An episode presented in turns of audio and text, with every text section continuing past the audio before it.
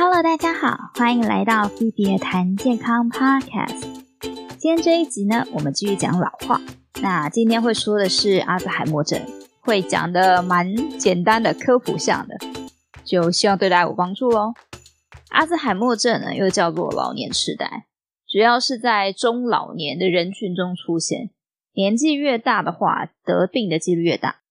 六十五岁会有十分之一的几率，七十五岁会有五分之一的几率，到八十五岁的话，大概会有一半。女的跟高血压的人呢，危险性更高。在发病的初期，注意力啊、计划能力、学习能力通常都会变差，会记不住刚刚发生的事情。之后呢，会渐渐的变成感情淡漠，说话用不对的字词，然后开始认错人，容易摔倒或是无缘无故的生气，最后会进展到大小便失禁跟丧失行为能力。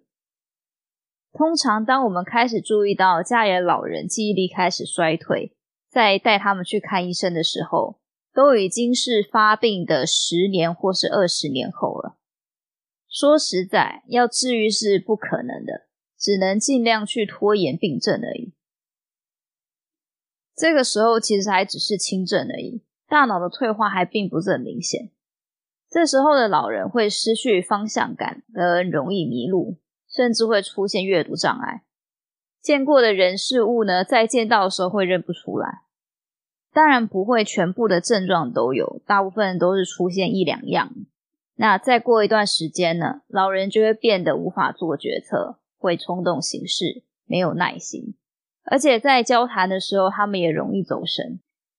再过一段时间，就会出现视觉障碍、大小便失禁，也有可能出现幻觉啊、妄想啊、冲动成瘾之类的。